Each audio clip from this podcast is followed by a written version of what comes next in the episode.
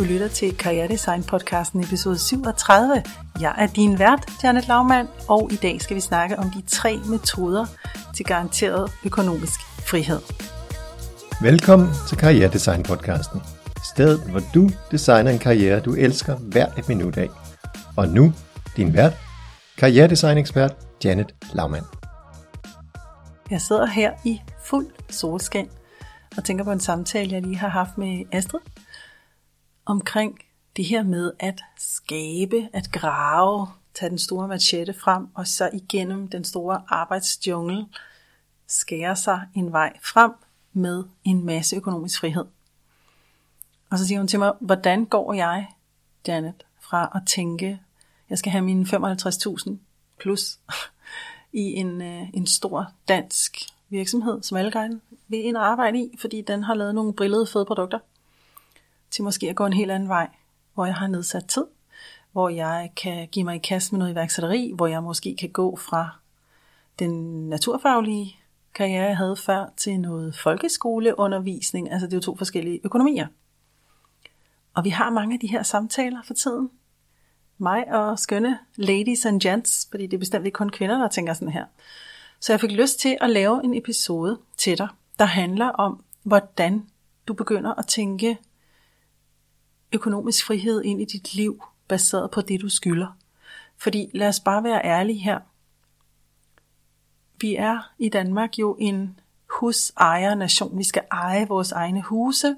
Vi skal ud i kernefamiliebæltet, uanset om vi er midtjyder, nordjyder, sønderjyder, finboer eller sjællandere, eller Lolland Falstringe, der har de jo øh, en, en vis grad af økonomisk frihed kvæg de her meget billige huspriser.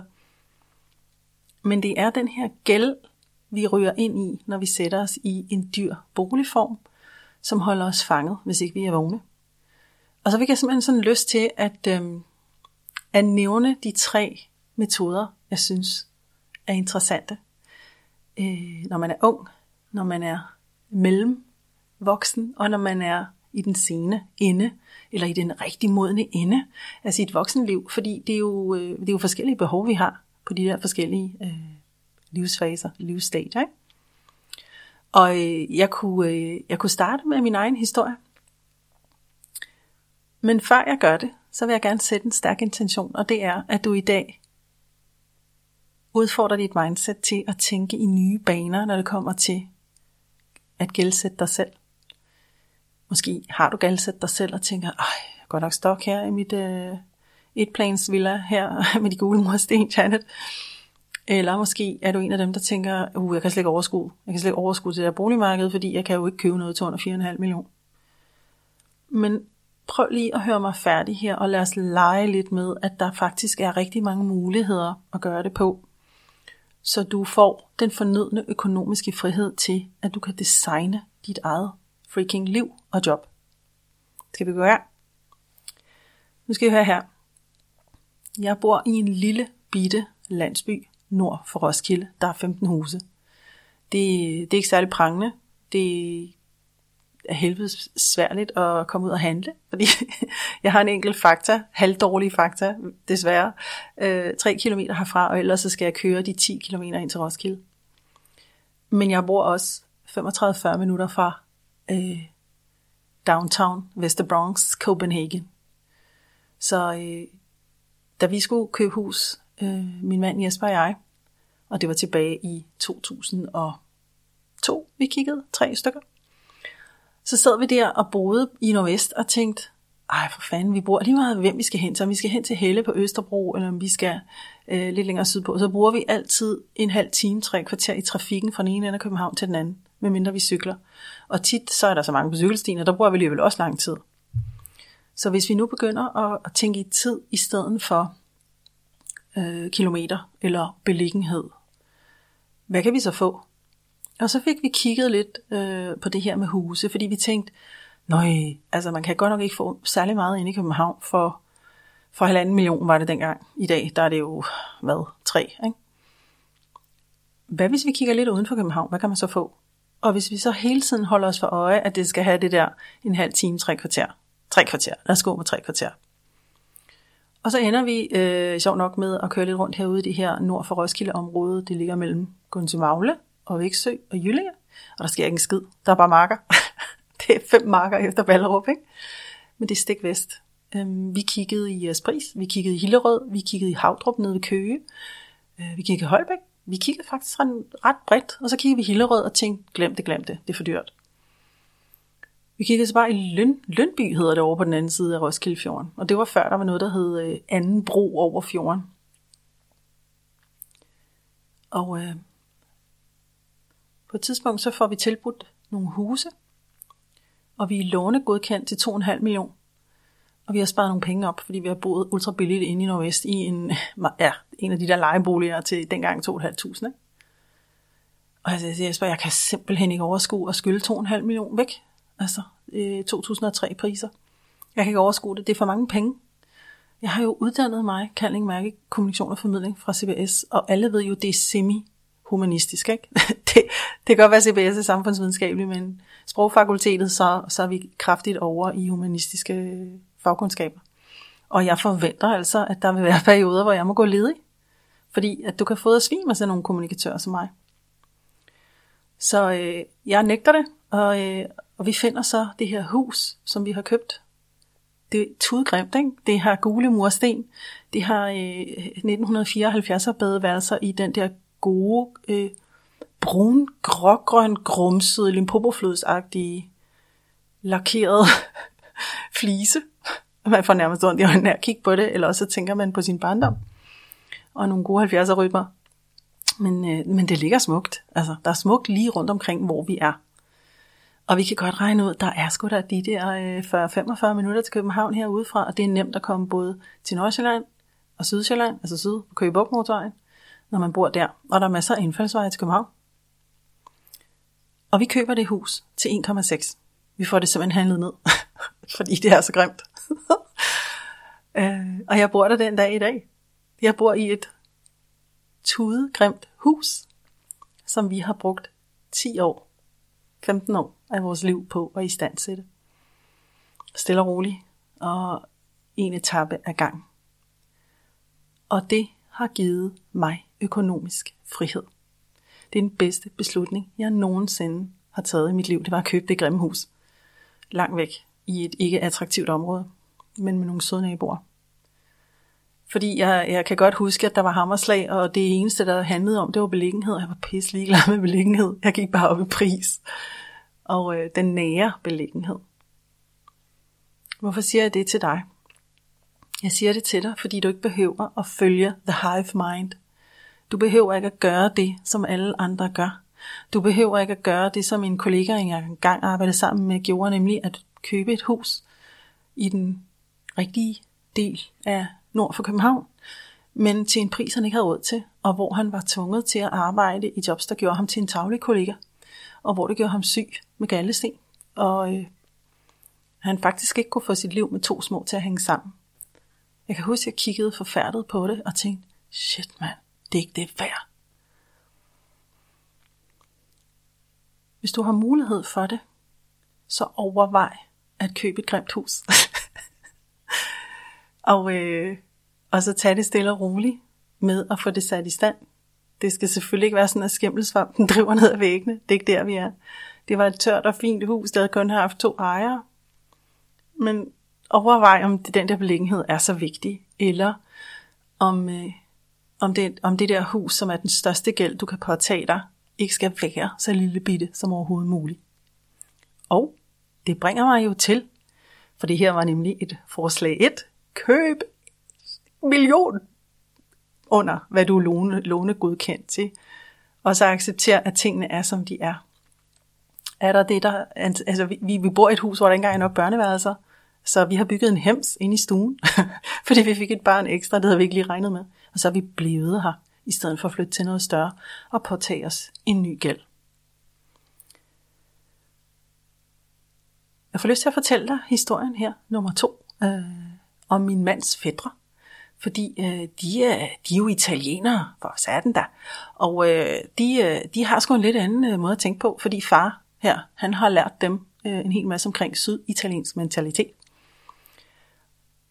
De har købt en gård vest, ude, vest, ude på Vestjylland sammen med deres mor. Og så bor de der i et bofællesskab på tværs af generationer. Og hvorfor er det smart?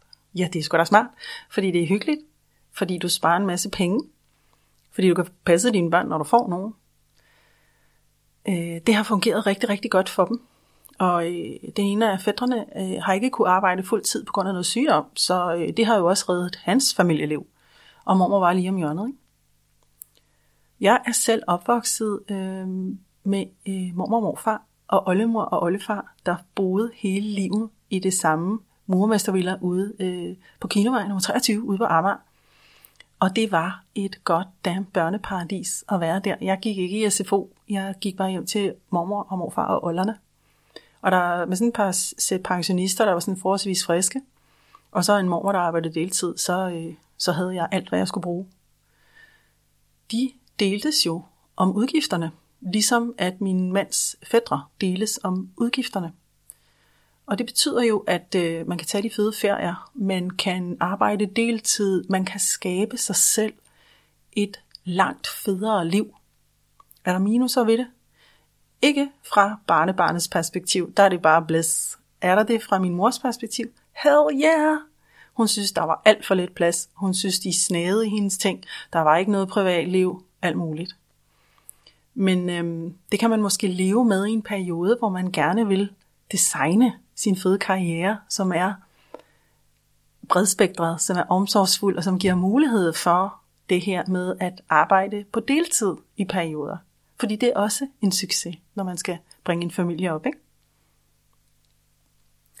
Og så er der den sidste model, som, øh, som jeg faktisk er begyndt at kigge lidt på, eller være nysgerrig på selv. Og som måske primært er for dig, der er ung og eller endnu ikke har børn, og eller har store børn. Og dem er der jo også mange af, der lytter med her i Karriere Design podcasten. Og det er det, jeg vil kalde nomadelivet. Øhm, jeg er lidt fascineret af mennesker, som øh, er cool med at sælge alt, hvad de ejer og har, eller få det opmagasineret et sted, eller lejer deres hus ud, køber et mobile home, øh, omsætter det til en båd, eller på anden vis finder ud i verden, ud i Europa, og prøver at leve et andet liv der, hvor man simpelthen kombinerer det at rejse og leve med det at have en forretning. Det er jo ikke for folk, der skal have fast indmøde, eller som måske leverer fysiske produkter, medmindre de har ret godt styr på sådan noget med øh, online forretning og fjernlager osv. Men for nogen af os, der skal arbejde med undervisning eller videniværksætteri eller noget i den dur, der kan det godt være en farbar vej at udforske. Og fordelen ved det er jo, at du har igen minimale faste udgifter. Jeg ved ikke, om du har siddet i corona og har oplevet ligesom mig, hvor lidt du reelt har brug for, når alt det her forbrug bliver taget fra os, når vi ikke længere skal være derude på caféerne og i kulturlivet og købe tøj for at se lækre ud på det job, vi ikke kan komme ind på lige nu, hvis du er en af dem. Så kan du godt se, så bliver, så bliver det nære lige pludselig sindssygt vigtigt, fordi det er der, det levede liv skal foregå. Jeg har oplevet, at jeg kan klare mig for meget mindre, Altså, det bliver lige pludselig udendørstøj, der bliver vigtigt, fordi det er der, jeg må være. Det bliver familietid, der er vigtigt, fordi det er dem, der kan hjælpe mig. Og det bliver vigtigt at kunne klare sig for mindre i en presset tid, uden at man derved nødvendigvis rammer den officielle fattigdomsgrænse. Og så har jeg lige en, øh, en bonus til dig her, jeg lige kom til at tænke på, i forhold til boformer. Hvis ikke du er til mobile home og rejser rundt i verden, så den sidste og fjerde, det er den her bevægelse, som bulrer dig ud af lige nu, som hedder Tiny Home bevægelsen. Altså, kan man sætte et lille anneksagtigt skur, en container, noget småbygget øh, boligform på 10 kvadratmeter op, på en eller anden landmands øh, mark et sted af et hjørne, han ikke bruger, fordi det er dårligt drænet eller et eller andet. Og så kan man sætte sig fri der. Øh, der er en fantastisk YouTube-kanal, der simpelthen hedder Tiny Home Living, med en australsk fyr, der er rundt. Ja, det er så Australien, og det er subtropisk klima, men stadigvæk, det er sindssygt inspirerende at se, hvordan folk indretter sig med øh, boformer. På et tidspunkt, da jeg øh, stadig var knyttet til øh, en stor faglig organisation og sad og rådgav akademikere derinde, der kom der en ung arkitekt og sagde, jeg vil simpelthen så gerne videre med det her iværksætterprojekt, Janet. Øhm, og så viste han mig, hvordan han havde tegnet et mega fedt tiny home, øhm, som han ville have til at stå ude i Brøndby Haveby. Og Brøndby Haveby, for de af jer, der ikke kender det, er lavet øh, som sådan nogle øh, øh, blomsteragtige grunde. Prøv at forestille dig, at der er en blomst inde i midten, der har du knoppen, og så skyder kronbladene ud rundt om knoppen, så der er have, det er sådan en kolonihaveforening, den er indrettet, designet på den måde øh, i Brøndby Haveby. Og det er nogle meget små grunde. Og han sagde, jeg vil ud af København, jeg gider ikke sidde i København. Og øh, så jeg har designet et hus til mig og min familie. Vi har et øh, barn i venter en på vej. Og herude, der føler vi frihed.